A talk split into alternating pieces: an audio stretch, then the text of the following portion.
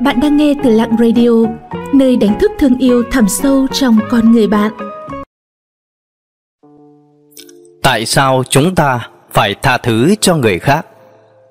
Tha thứ cho người khác là như thế nào? Tha thứ là một lời nói hay là sự buông bỏ thù hận từ trong tâm?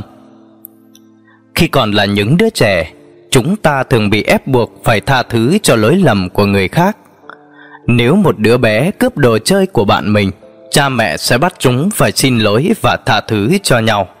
Lời xin lỗi đó được coi là tuyên ngôn của sự tha thứ. Tuy nhiên, sự hằn học và mâu thuẫn thì vẫn có thể còn đang chất chứa trong lòng. Khi trưởng thành, chẳng còn ai nhắc nhở bạn phải làm điều này điều khác. Việc nghe được lời xin lỗi từ ai đó lại càng trở nên hiếm hoi. Cuộc sống dần thiếu đi sự chân thành và vị tha lòng người càng khép lại, sự oán trách cũng nhiều lên. Câu chuyện sau đây sẽ giúp ta hiểu rằng thù hận là liều thuốc độc và tha thứ chính là phương thuốc nhiệm màu nhất để hạnh phúc. Câu chuyện về củ khoai tây Một ngày nọ, thầy giáo yêu cầu mỗi chúng tôi mang một túi ni lông sạch và một bao tải khoai tây đến lớp sau đó thầy bảo mỗi lần chúng tôi không tha thứ lỗi lầm cho người nào đó thì hãy chọn ra một củ khoai tây, viết tên người ấy và ngày tháng lên đó, rồi bỏ nó vào túi ni lông. Sau vài ngày, túi của nhiều người trong lớp đã bắt đầu nặng dần. Sau đó, thầy lại yêu cầu chúng tôi phải luôn đeo cái túi đấy bên mình dù đi bất cứ nơi đâu, ngủ hay làm việc. Sự phiền phức khi phải mang vác một cái túi chứa hàng chục củ khoai tây khiến chúng tôi càng cảm nhận rõ ràng gánh nặng của tinh thần mà chúng tôi đang chịu đựng. Không những thế, chúng tôi còn luôn phải để tâm đến nó, nhớ đến nó và nhiều khi đặt nó ở những chỗ chẳng tử tế chút nào.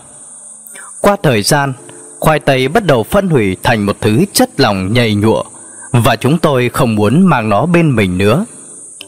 Tha thứ không đồng nghĩa với việc giữ những khúc mắc, đau khổ và sự không hài lòng ở trong tâm. Làm như vậy, bạn chỉ đang kìm nén những nỗi đau lại. Bạn sẽ cứ nghĩ mãi về những chuyện không vui, những vết thương lòng mà không để ý tới viễn cảnh lạc quan hơn. Vì vậy, tha thứ trước tiên chính là buông bỏ những tiêu cực của bản thân. Bạn phải bao dung với chính mình thì bạn mới biết cách nào bao dung với người khác. Chúng ta thường cho rằng tha thứ là làm việc tốt với người được tha thứ, giống như cho phép họ rũ bỏ những gánh nặng tinh thần. Thực chất, tha thứ là món quà cho chính bản thân bạn. Tha thứ là để quá khứ ở lại và nhìn vào hiện tại vào tương lai.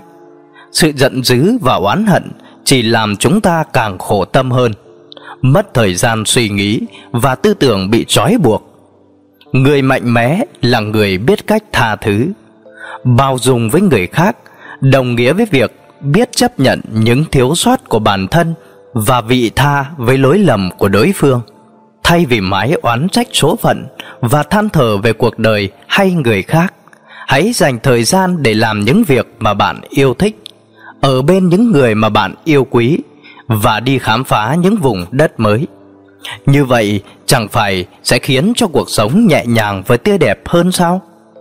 Cuộc sống này rất ngắn ngủi, hãy học cách tha thứ cho người khác, đó chính là sự tha thứ cho chính mình. Xin cảm ơn các bạn đã theo dõi và lắng nghe. Các bạn thấy nội dung của chủ đề hôm nay như thế nào ạ? Hãy comment bên dưới để chúng mình rút kinh nghiệm cho tập sau tốt hơn nha.